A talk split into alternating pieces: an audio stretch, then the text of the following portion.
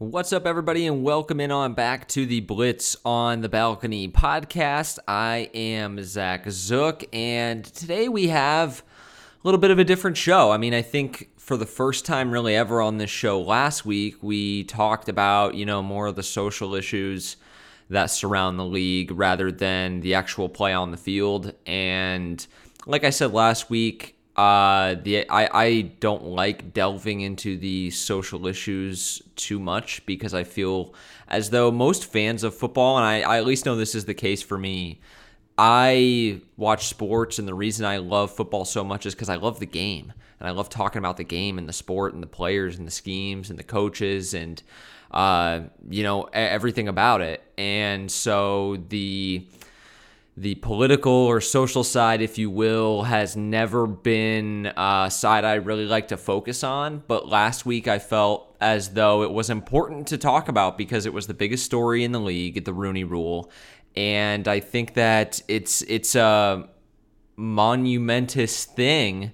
Uh, improving it and adding to it. And I talked about actually my disagreements with how they were proposing to uh, expand it and what I thought that they could do to make it better. Um, and how I thought it was a little bit of a misguided attempt. But this week we have to we have to go back and kind of talk about that same thing. And it's kind of fitting that we were talking about the Rooney Rule last week because of everything that occurred this past weekend. And so we're still going to do our draft coverage of the NFC West. We're going to close the show with that. But the three topics I want to discuss uh, before that have to do with what is going on in this country. And I think, again, it would be ignorant and I think it would actually be wrong to not discuss it. And we're going to always cover everything from the league perspective. We will never just, you know, talk about something that doesn't have to do with the NFL, but this has a lot to do with the NFL. And it, it, it calls back to to issues in the past, whether it's Colin Kaepernick. We have players speaking out now. We have players that have been a part of protests. We have players that have made statements, some good, some not so good. And so I want to talk about the player league activism at first, kind of this whole movement, my general thoughts on it. And then I want to talk about, uh, Kaepernick a little bit because his his name has been in the news a lot because this is really a repeat of what we saw uh, when he ultimately lost his job in the NFL. And then we'll talk about kind of the Drew Brees comments. Uh, he was the big story yesterday, uh, protesting, not even protesting, he, he disagreed with the kneeling of the flag. Somebody asked him, I think, on a radio show, and yeah, he he got it pretty bad on uh, social media. He issued an apology today, but we'll talk a little bit about that, and then we'll close with the draft coverage, talk about some actual football. But I just again, like, I think it's gotten to the point now where not speaking about it is part of the problem, and if I were to come on this podcast and not really address it, not address the Drew Brees comments, not address the Colin Kaepernick situation in the news stories that have arisen this week because of that. Not arrest, not not address the social unrest that is going on in America. I think that's part of the issue. And so I I am not here to influence anybody's mind. I think it's actually a little annoying how everybody has a statement now. Everybody has a statement. Have you noticed that in the last week? Everybody has a statement. What what does that what does that do? What does that do? Like everybody posted their their little black squares on Instagram. Like what does that do to help? You know, Drew Brees posted a little black square on Instagram. Then he turned around the next day and talked about how he, you know, I, I will never be pro kneeling for the national anthem. I think it's disrespectful to the country, and it, we're right back. We're, we just circled right back to square one. What does that do? And everybody everybody has a statement. Black lives matter. Black lives matter. I've always been kind of a person that I feel like if if you are something, you shouldn't have to feel the need to say it all the time. Like like if you're good at something, you shouldn't have to feel the need to say it. If you are a person of integrity, you shouldn't have to say that, "Oh, I I never lie. I have a ton of integrity. I did this." You shouldn't have to pump your own tires when it comes to uh, something that you already are. Because if if if you're about it, then you don't have to talk about it. You know, don't talk about it, be about it. it. Is kind of the old saying. And so that's not what I want to do here. Uh, now, again, we're going to talk about the issues, and through that, some I think some of where I stand is going to come out in this.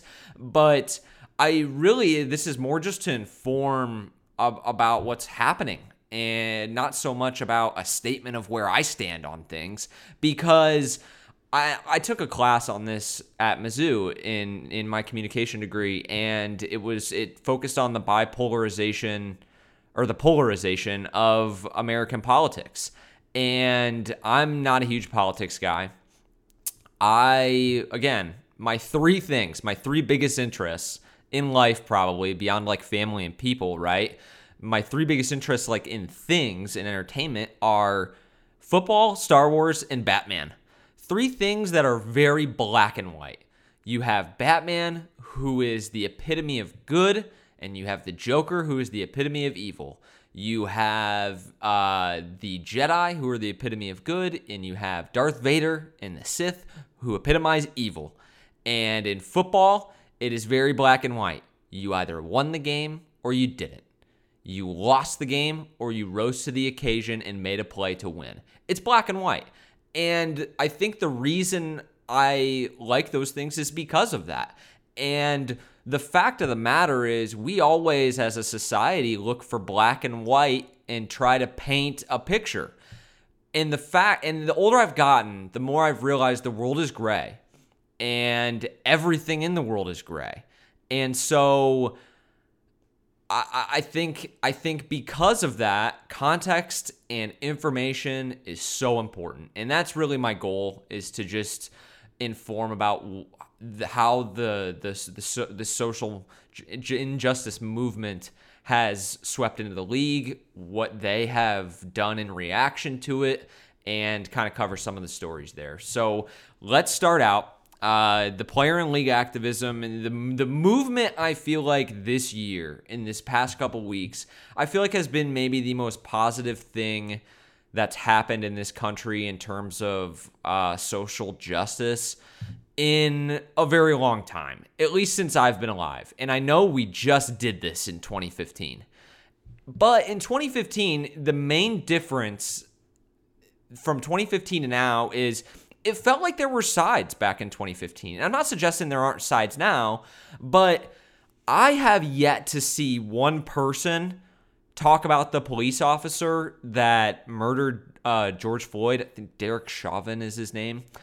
I've yet to see one person take his side and say, oh, well, he was resisting arrest.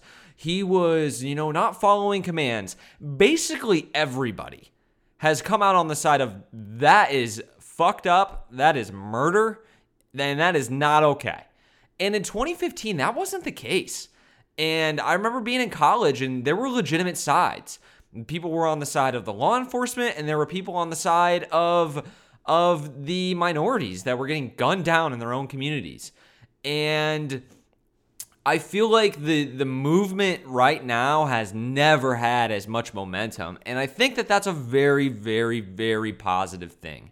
And how that relates to the league is back in 2015, everybody was a lot more shy to comment and to be outward in their opinions, their thoughts, and out of really fear. And that hasn't, I, I just don't think that's been the case. And uh, as much as, you know, everybody has a statement, everybody has tried to do the politically correct thing by, by, you know, saying you're, you know, it, with the the social justice movement, but you know, d- does that really do anything? You know, like D- Deshaun Watson was a part of the protests.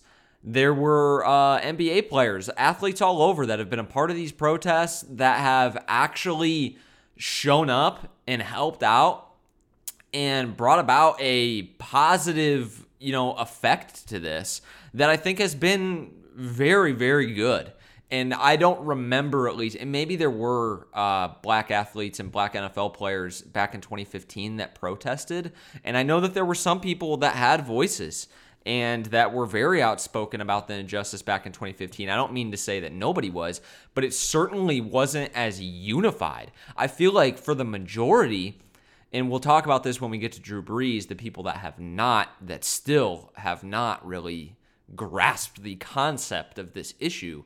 But I, I feel like the vast majority of players have really kind of come together and they're all moving as one. And I feel like America as a country, for as polarized as we've been and as divided as uh, the United States of America has been, you know, since I've been alive, and it's getting progressively, progressively worse, right?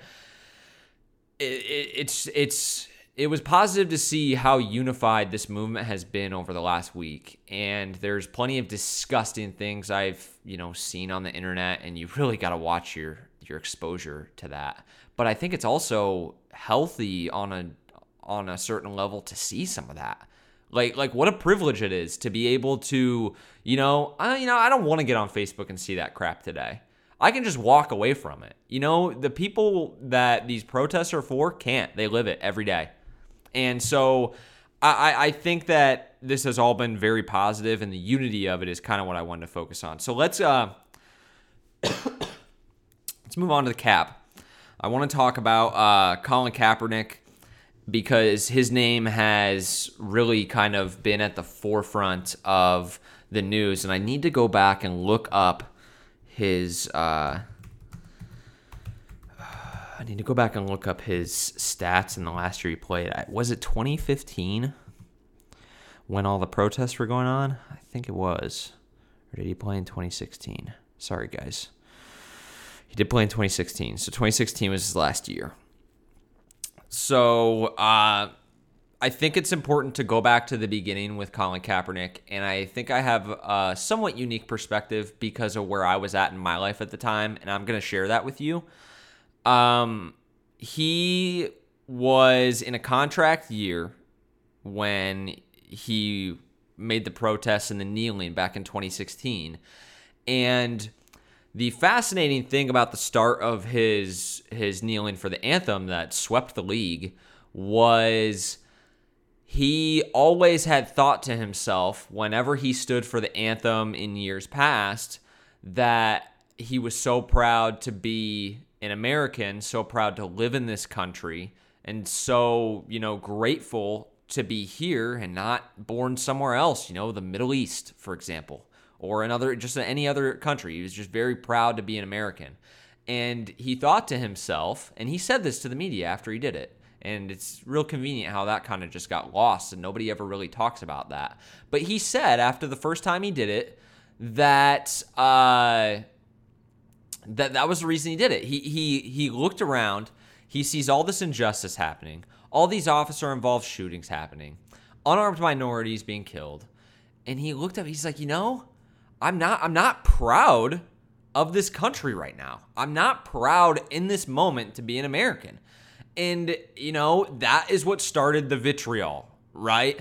And then I think it took on a life of its own that he had no idea the magnitude of what he started when he started the kneeling. And what is very sad is that his message and what he was doing in an effort to call attention to with the kneel, which was a very peaceful, uh, you know, non. I mean, it's not bothering anybody. It bothers your feelings, maybe, but like it's not physically bothering anybody. It's not even physically inconveniencing anybody because a lot of these protests will block streets in an effort to call attention to it. Let's say you're on your way to work. Well, you're about to be two, three hours late, you know, and that's widely acceptable. But kneeling before the anthem doesn't inconvenience anybody. It doesn't inconvenience the start of the game. It doesn't inconvenience anything. So I, I thought it was sad that his message from the very start was very convoluted and I'll just be upfront, and I don't know if this is eked out in just past episodes. I've never been the biggest cap guy because, as we saw then as it went on, he's hardly been the best face for it because he had the, the Fidel Castro shirt, and then he wore the uh, the socks with uh, pigs dressed in police uniforms, and he was wearing those out on the field. I don't think he wore them for a game, in his defense, but. Uh, he certainly was imperfect then after the fact. And I think it goes to show that he wasn't he, I mean, how could he have had the the uh, knowledge and the foresight to realize how how big this was going to blow up and become? I don't think he realized that. I don't think he it was possible for him to realize that. And so then you had the issue too where he didn't vote in the election then that upcoming year. And so he he was he was hardly you know perfect in that. And and because of those things I haven't I've never been the biggest cap guy, but I always understood and supported his message. And even back when he was doing it in 2016, you knew that it was a problem. And the the issue that I took with it and where I've since evolved since then and that's what I want to cover it kind of from the the Mizzou angle because I was at Mizzou during these protests, during the movement in, in 2015 and then 2016. And we had a group, for those of you that don't know, maybe, and, and if you're from the St. Louis area, I'm sure you probably remember this. Uh, we had Concerned Student 1950, I believe was the name of the uh, social justice group. And you had God, I'm trying to remember his name. I think it was John somebody. He went on a hunger strike, and we had a lot of student protests throughout the campus. You'd be eating lunch in the student center, and all of a sudden, huge protests would come by, uh, chanting things. They were posted up in the quad for a long time.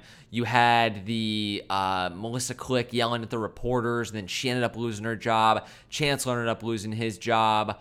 I think the was it the athletic director, somebody else besides the chancellor, I want to say the president maybe, lost his job. It was a tumultuous time to be a student there. And now looking back as a 25 year old, I am very lucky to have been there at that time. And I learned more in that period of time through that movement than any single class I took at Mizzou. That was worth more dollars than any amount of money I put into my textbooks, any amount of money I put into my classes, because it helped me evolve as a person and understand a little bit more what the movement was about. And I don't think now, like now, I don't really think that there are still, you know, just outward assholes and racists, right? But Twitter, there's a lot less of those than Twitter and Facebook would have you believe. A lot of it, I think, is just misguided, ignorant white people, of which I think I was a part of. I think everybody is. Every, every white person starts out there, and it's on you to evolve. It's on you to educate yourself and to understand, to be able to fully empathize with the movement because it you can't unless unless you educate yourself because you don't understand. And even then, like I still don't fully understand because I'll just never know what it's like to live live that life, right? So as it pertains to the Kaepernick situation, I was never the biggest fan of his because I and with the issues, I felt like it, everybody liked to play revisionist history with him and pretend he was some awesome quarterback when the fact of the matter was big arm, athletic, good in the run game, but pretty inaccurate, like pretty hit or miss with that big arm, and it had gotten worse. Now, in his defense, after Harbaugh left, he had nothing around him. I, I can't remember which year was the Jim Tomsula year, and they went through a ton of turnover, obviously, between Harbaugh and then by the time Shanahan was there, he was already gone. So I understood why the 49ers didn't bring him back, right? Like he everybody pretends again that he was some top 5 quarterback. He was not. He was a borderline starter by the time he finished his contract year. And the off the field, it's kind of unfair to call them issues, I feel like, but the off the field element certainly plays into whenever you bring anybody into your organization that you're going to pay millions of dollars to. And keep in mind, Cap, NFC champion, had played in the Super Bowl against the Ravens, where that was the game where the lights went out at the stadium. Uh, has had a ton of success in the league, was going to command a price. And I liken his free agency to Tim Tebow's, whereas I think there were some teams that were looking to bring him in as a starter, but much more teams were looking at him as to maybe be a backup and maybe he could compete in training camp for a job. And that was the reality of his situation at the time. He wasn't a good enough again, he was not a top 5 QB to the point where he was a lock it in starter for the 2017 season. And so what the GMs then had to do was look at the cost benefit analysis of, uh, and this is going to sound harsh, but the distraction that signing him was going to bring to the organization and all the news that that was going to bring. And it was similar to the Tim Tebow situation, to where teams were hesitant to sign him because of the media ten, the, like the the media circus that was going to be around your organization every day in training camp, every day at practice. Everybody wants to get a quote from this guy because the player was so polarizing and it was for two completely different things. Tim Tebow so outspoken about his religion, Colin Kaepernick outspoken about the racial injustices that he was seeing uh, going around as a country. And sadly for Kaepernick, his was painted in a much more negative light than was Tebow's. But it, where I compare the two is the distraction was still the same. It was still similar in the sense that it was a distraction, right? And that really the issue at that point didn't matter to the GMs. And I think that people uh, didn't understand that. Now, here's the part where he absolutely gets blackballed, right? He was 100% capable of being in the league. There was no, no reason that he should have been in the league. And when we see some of the jokes that these teams roll out there at the backup quarterback position when their guys go down, like the Bryce Pettys of the world, the uh, Geno Smiths of the world, the uh, Cody Kesslers of the world. Like those guys, let, us just let's just be blunt, they suck. And Kaepernick's world's better than them. And so that was the part where I kind of changed my thinking. It was like that right there is bullshit. I can understand the uh, the distraction element. I understand that he's a borderline starter, but for him to just be out of the league, it's very clear that that was a a unified ideal held up by the owners and that is the problem. That was the that was the issue back then. And where i'm going with all this is the the the experience i had at mizzou and now like in the years since have really helped me because it was all going on at the same time and it's helped me evolve to a place now where I feel like I understand more now the uh, the element of the protest, and I hope that other people can do the same. And I know that there's a lot of resources out there, and if you go on social media, you'll see them. Again, my I don't want to sway. Like my job is not to sway anybody's opinion. Like I, you know, like that's that. I don't want to make a statement, right? I'm just trying to inform and the history of the Kaepernick situation is very important when we talk about the context of 2020 now and how far really we've come since 2016 to 2020. And you can bet your ass there's going to be kneeling this fall. And the the movement that he started it was certainly a positive one. And while I, I'm not the biggest cap guy in the world, that cannot be argued. It's it's so far reaching and has had such an impact. So let's move to Drew, Brees because the main th- reason Cap got blackballed was because of the kneeling for the flag and the national anthem, and that is what the conversation began became about. It became about the flag and the national anthem instead of what Kaepernick was actually protesting, which was in reality the police brutality that we saw uh, committed against George Floyd. So Drew Brees basically was on a radio show and had, I'm paraphrasing here, but he had basically said, I will never be for kneeling, you know, like I, I will never be for disrespecting the national anthem and the American flag and veterans and all that, blah, blah, blah. Same, you know, diarrhea we heard back in the day. And here is where, again, I, I, the, the Mizzou angle that, that, the perspective that I had from going to that university and being there around the time of all the protests and the Mizzou football team threatened not to play the game against BYU in Kansas City at Arrowhead. And uh, you had the hunger strike and you had the concerned student 1950 and that has really helped me because I like Drew Brees did not love I was not and I'll be I don't mind being honest about it. I wasn't in love with that I loved the uh, the the Black Power fist during the anthem.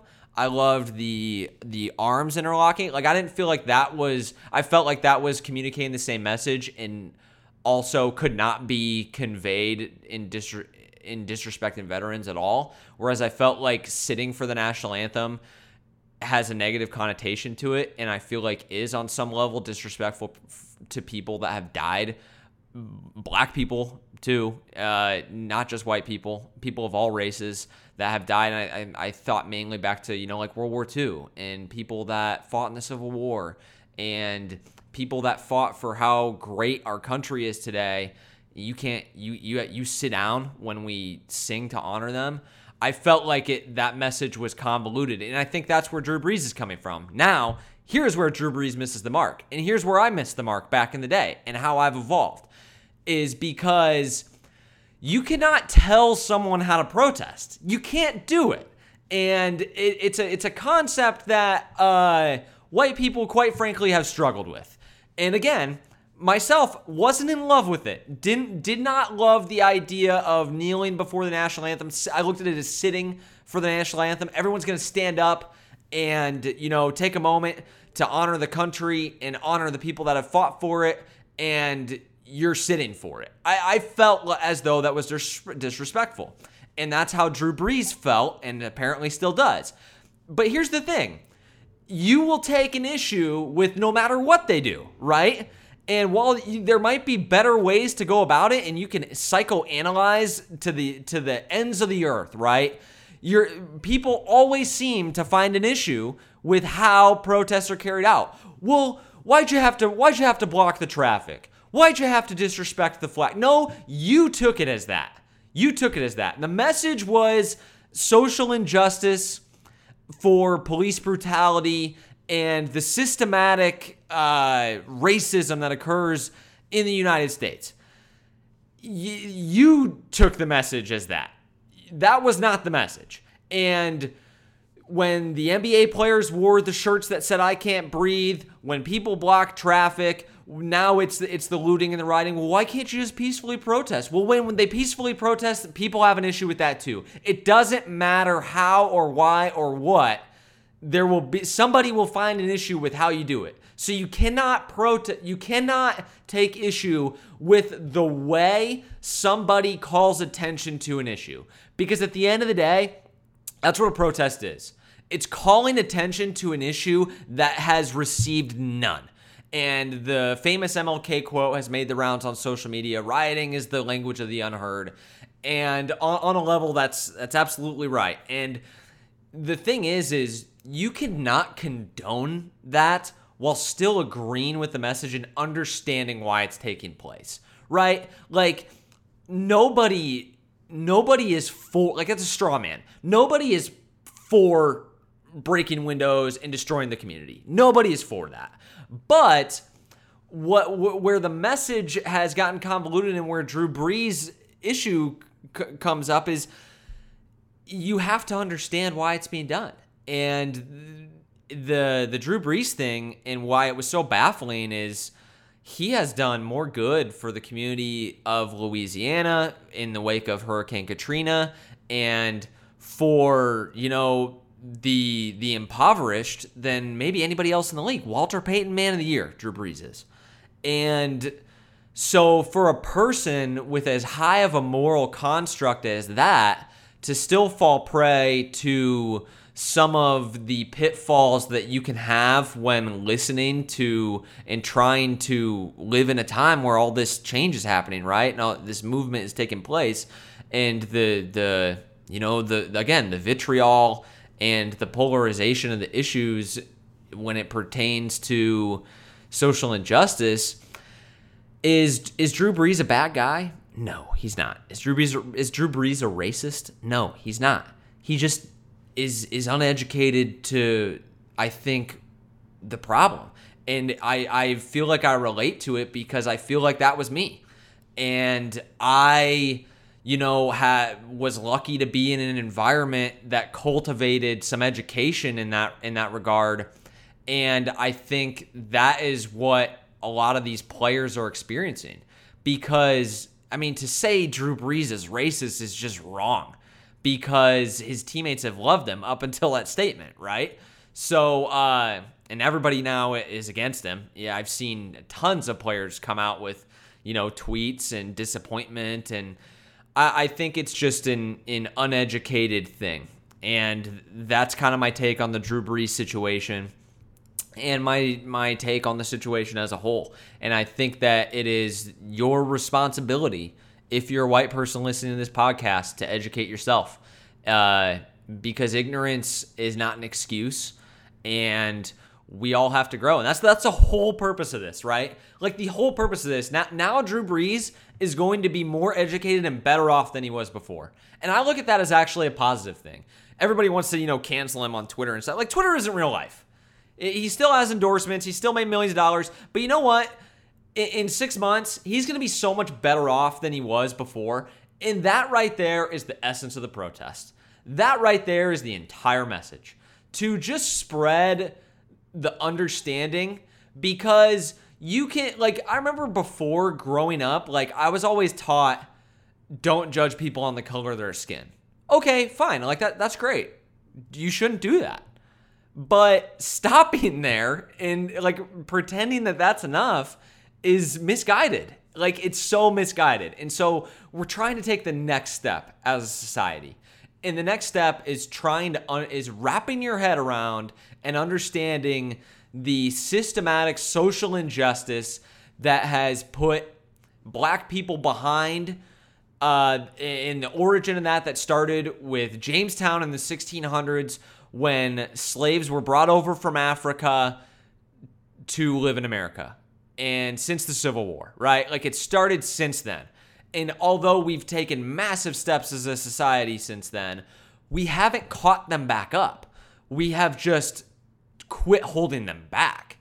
And there still is, like we talked about last week with the Rooney rule, elements of that at play. It's just not as outward as it was back then. So we're like, I I think that you know, and I said I wasn't to give my opinion, and here I am giving my opinion. But the the information is the important thing, and that's the entire that's the entire movement. So let's move on.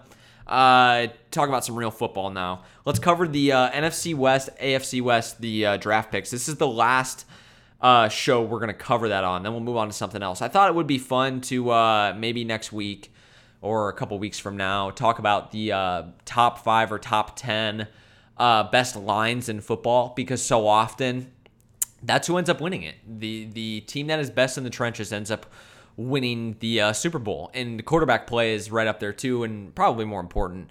But uh, Kansas City Chiefs, amazing offensive line, really good defensive line. Chris Jones, Frank Clark, right? Uh, 49ers, amazing defensive line, amazing offensive line. Not even that good at the skill position. They got a bunch of sixth, seventh rounders running the ball.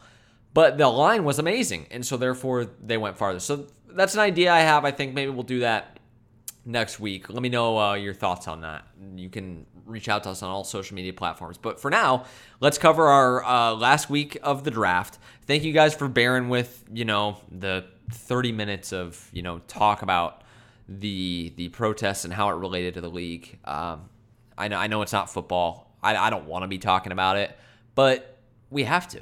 I mean, we just have to. So uh, let's talk about football now. Uh, why we're all here the 49ers took Javon Kinlaw at pick 14. They came back. They get Brandon Aiyuk uh, pick 25. Traded back into the first round. Uh, Colton McKivitz, offensive tackle, West Virginia. They, after the first round, did not pick till the fifth round. And I certainly thought they'd trade away one of their picks to get more picks in the, in the mid rounds. They said, fuck that. Uh, we're just going to take good players because – it's an interesting draft strategy too because they got two premium players and then after that got up took some flyers. But the two guys they got were premium players. They directly replaced DeForest Buckner with Javon Kinlaw, which a lot of people thought they might do. I thought they'd go maybe a different direction, go wide receiver there. I thought they'd be tempted by Henry Ruggs, who was obviously off the board. I thought they'd be tempted by CJ Henderson, who I believe was also off the board. Yeah, Jags took him. So uh, they went Javon Kinlaw. And what I thought was interesting is that they passed up, I believe, on CeeDee Lamb. And yeah, they passed up on CeeDee Lamb and Jerry Jeudy. So both of them were available because then Denver took uh, Jeudy at pick 15 and the Cowboys at 17 took Lamb. So uh, I thought it was interesting that they passed up on two of. They were widely regarded as wideout one, two. Ruggs was cl- the clear third behind those guys, and of course the Raiders took him. Such an Al Davis pick, but uh, I thought it was interesting the uh, 49ers passed on both of those guys, but they clearly loved Javon Kinlaw. He's going to directly replace for DeForest Buckner, and they continue to just stack talent on the defensive line. And then they obviously were targeting Aiyuk, who fits the mold for for he's like he is the Deebo Samuel of this year's draft or the Terry McLaurin of this year's draft. Uh, Brandon Aiyuk. uh, out of Arizona State, people love him. His wingspan is massive. He's uh, six foot tall, has insane athleticism. If you throw on his highlights, most of his highlight plays are catching the ball short and taking it the distance. He's a home run hitter that fits San Fran's offense. Uh, they don't really throw a ton of deep balls. You know, they can, but uh, a lot of their offense, they can use him in Deebo Samuel on these jet sweeps and get them involved in the run game. They can uh, press them down the field and throw the ball short to them. They can throw screens to those guys. So Brandon Aiyuk. uh, is just another Deebo uh, when it comes down to it. So, like what the 49ers did, thought it was interesting. I probably would have done it reverse. But uh, they clearly, Javon Kinlaw, they uh, directly replace him, and then they pick up a first round pick. Uh, so, so I thought that was a good job by by San Fran. Seattle Seahawks. Seattle Seahawks always march to the beat of their own drum. Now they were pretty whole in this draft, had a pick in every round, two in the fourth. Uh, I liked some of the guys they got late. Freddie Swain, the comp pick, uh, wide out out of Florida. I feel like he could end up contributing. Uh, kind of reminds me of Lockett, who they have on the roster now a little bit, actually. Uh, at the top of the draft, they took Jordyn Brooks, who I loved Jordyn Brooks. I studied him for PFF, and he was all over the field. I, I had never heard of him before I did the PFF game, and he wore number one for them. And I, I just remember, like, this number one is tackling everybody. He is in on every single play. He was their entire defense. If Brooks wasn't making the play, they were not getting a stop, it seemed. Jordyn Brooks was clearly the best player on the field, and he really stood st- stood out like a sore thumb. And so that's what made me, you know, kind of fall in love with him. At first, he was one of my favorite linebackers in the draft. I had him as the third linebacker in the draft behind Queen and Murray.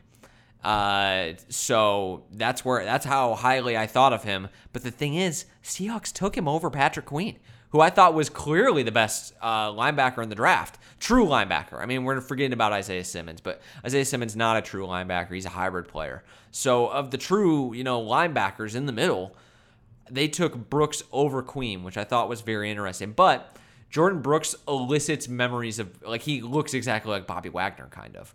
So uh, we'll see. I think he, he's great testing athletically. Uh, we'll just have to see if he sticks in the league. And if Seattle's development of defensive players tells you anything, uh, he's going to be a good one. He's going to be a good one. They got Damian Lewis, guard out of uh, LSU, pretty highly highly coveted player in the third round. Darrell Taylor out of Tennessee in the second. Don't know much about Darrell Taylor. Uh, Colby Parkinson, tight end out of Stanford. Uh, yeah, you know, uh, I would expect. I, I, don't think they got a ton of starters. I think Jordyn Brooks, Damian Lewis are the two to focus on. DeeJay Dallas, the running back out of Miami, is interesting. Uh, speedster doesn't really fit the mold of the running backs they've had uh, in Seattle. So I wonder if actually they might move him to slot receiver. Uh, the Los Angeles Rams, I thought they did an excellent job in in the second round, especially second and third round. I, they get Terrell Lewis out of Alabama, edge guy. Uh, struggles with injuries, but when he's on the field, really good player. Would have been taken much higher. They get Cam Akers uh, with the second round, pick 52. Love Cam Akers. A lot of people love Cam Akers. I think they got a really good value out of him, too.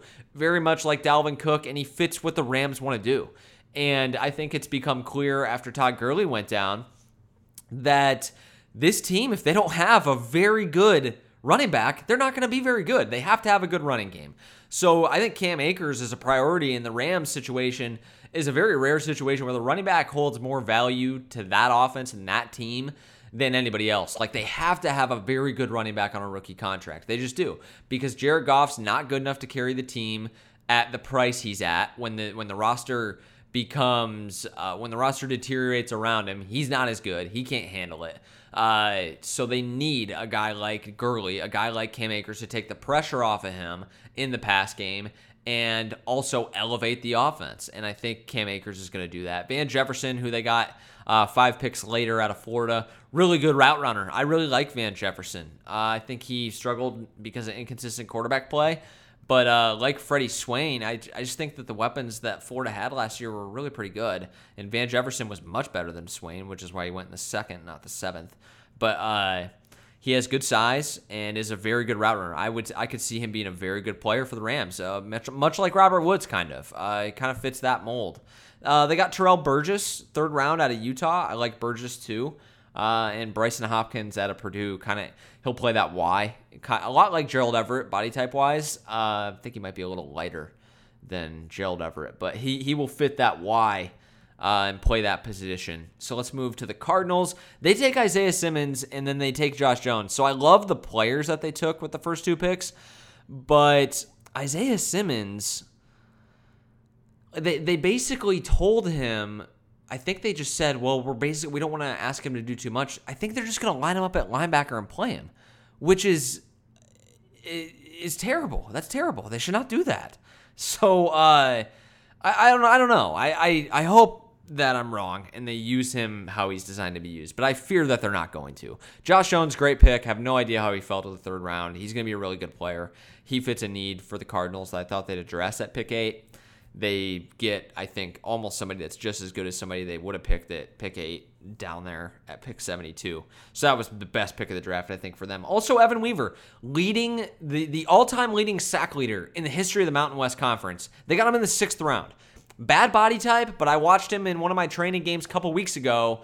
Uh, I forget who Boise State was playing, but uh, it was a Mountain West matchup, and he was good. He was a very good player, and I didn't focus on him a ton in the pre-draft process. But whenever I do these games, obviously for work, I get to dive a level deeper, and uh, I thought he was a very good player. I think he's going to be I think he's going to be a, a, solid NFL starter. I think he's going to end up being a starter for the Cardinals. They'd also get Eno Benjamin out of Arizona State, stuck in the desert, took a hometown guy with the last pick. Always love that. I think Eno Benjamin's actually a really good player.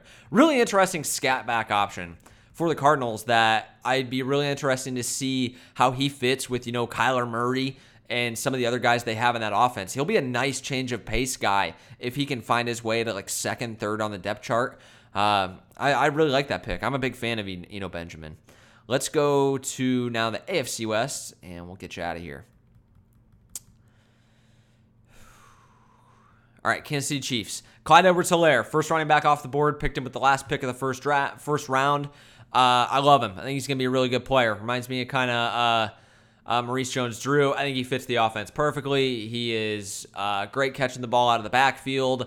I think he runs the ball exactly how Andy Reid wants his running backs to run the ball. Easy to see him fall in love with a guy like Clyde Edwards Helaire. I thought they would have gone a different direction, maybe taken some defense. I think they need some help on defense, but uh, they needed help at the running back position too. They just haven't had a guy since uh, their third round pick out of Toledo, Hunt, got in trouble. So, uh, they, they take Clyde Edwards Helaire here. Then they take Willie Gay Jr. out of Mississippi State. And this is interesting because, like Kareem Hunt, has a checkered past, checkered background. Uh, and because of that, slipped a little bit, was suspended at points for Mississippi State. But on the field, ability wise, would have been a first round pick. I mean, he's so talented, sideline to sideline speed, great athleticism, good size. Willie Gay Jr. is an awesome, awesome player. I mean, he is sweet. I wanted the Packers to take him.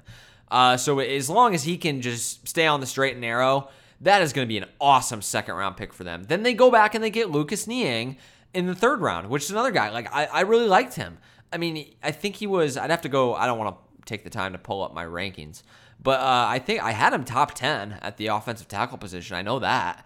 And then they get uh, L'Jarius Sneed, the safety out of Louisiana Tech. So I, I, I, really like what they were able to do. They finish up with Mike Danna out of uh, Michigan, transfer from Central Michigan to Michigan, and did okay. I, I, don't, I don't think he'll probably stick on the roster for all that long.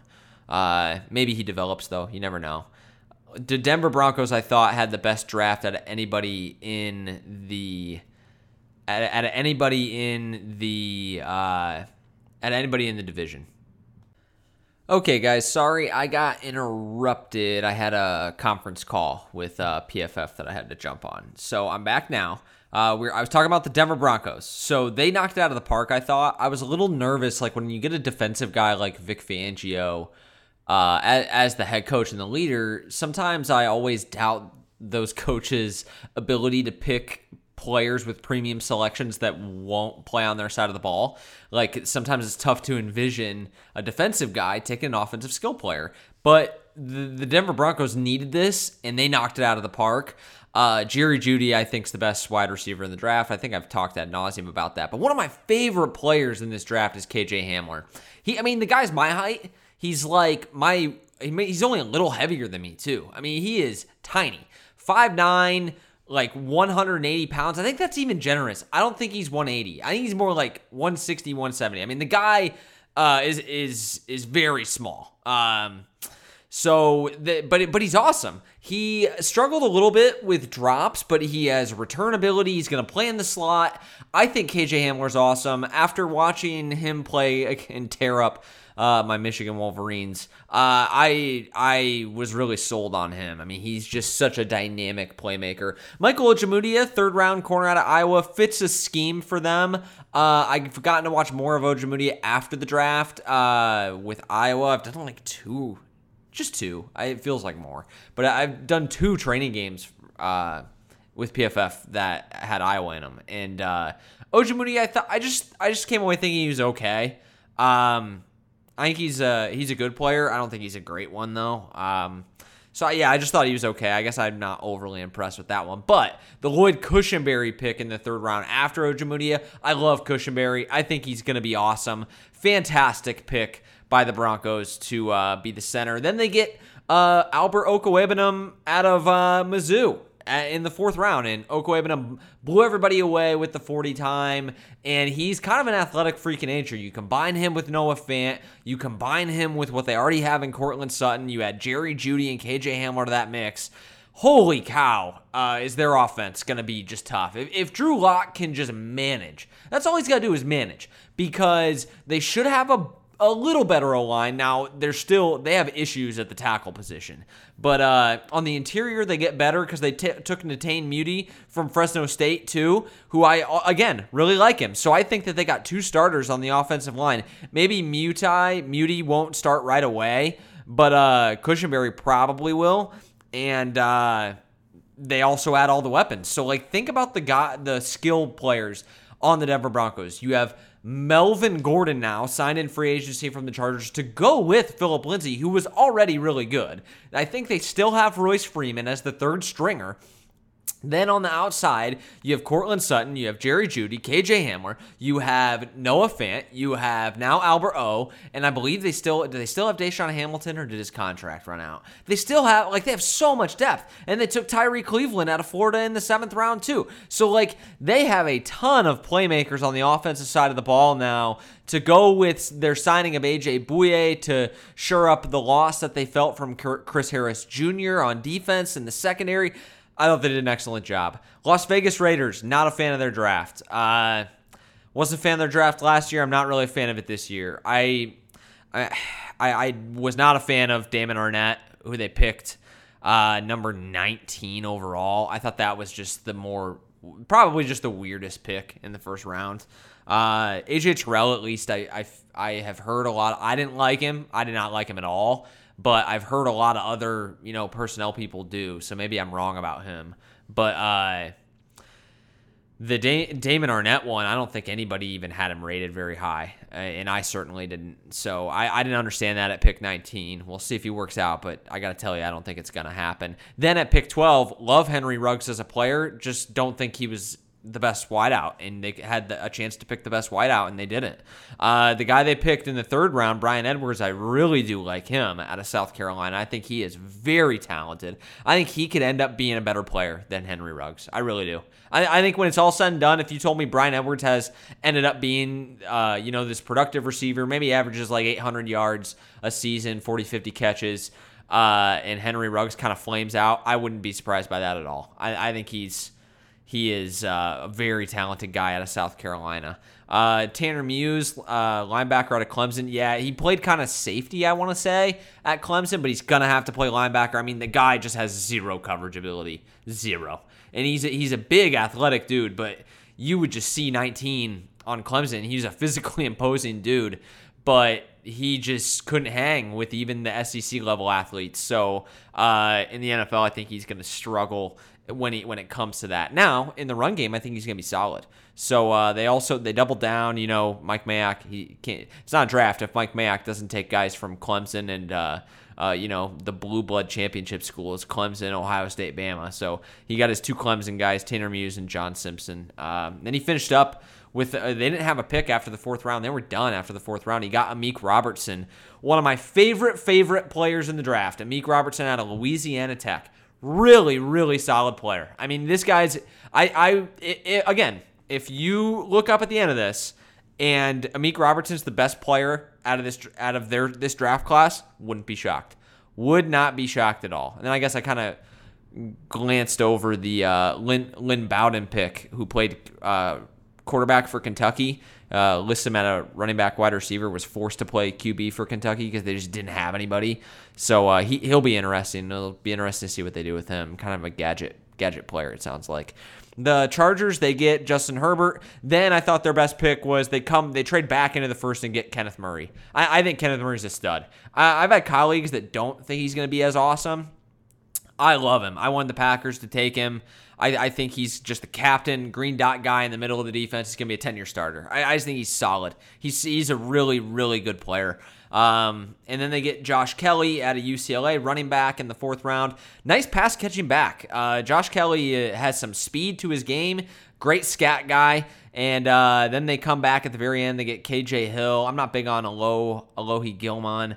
I don't think he can cover. Now, of the game I saw, I, I did uh, Notre Dame, Georgia, and I thought that he took in that game at least he looked a lot better this year than he did last year i watched him a lot more in 2018 than i did in 2019 but in 2018 he just i mean he's just hard hitter good athlete good in the run game like good playing downhill can't cover anybody again just uh, and KJ Hill fell because of the metrics. It, will be interesting to see if he's able to separate. I think that's going to be his issue. So that'll wrap it up. Uh, thank you guys so much. Sorry for uh, the kind of had to jump off for that call. But uh, thank you for bearing with us. Thank you for making us a part of your week. Different show this week, I know. We'll get back to get back to football next week, but I but it is it's important to address it. I mean, it's it is a, a very important topic and uh, one worth discussing for sure. So uh, thank you very much, and we'll see you next time.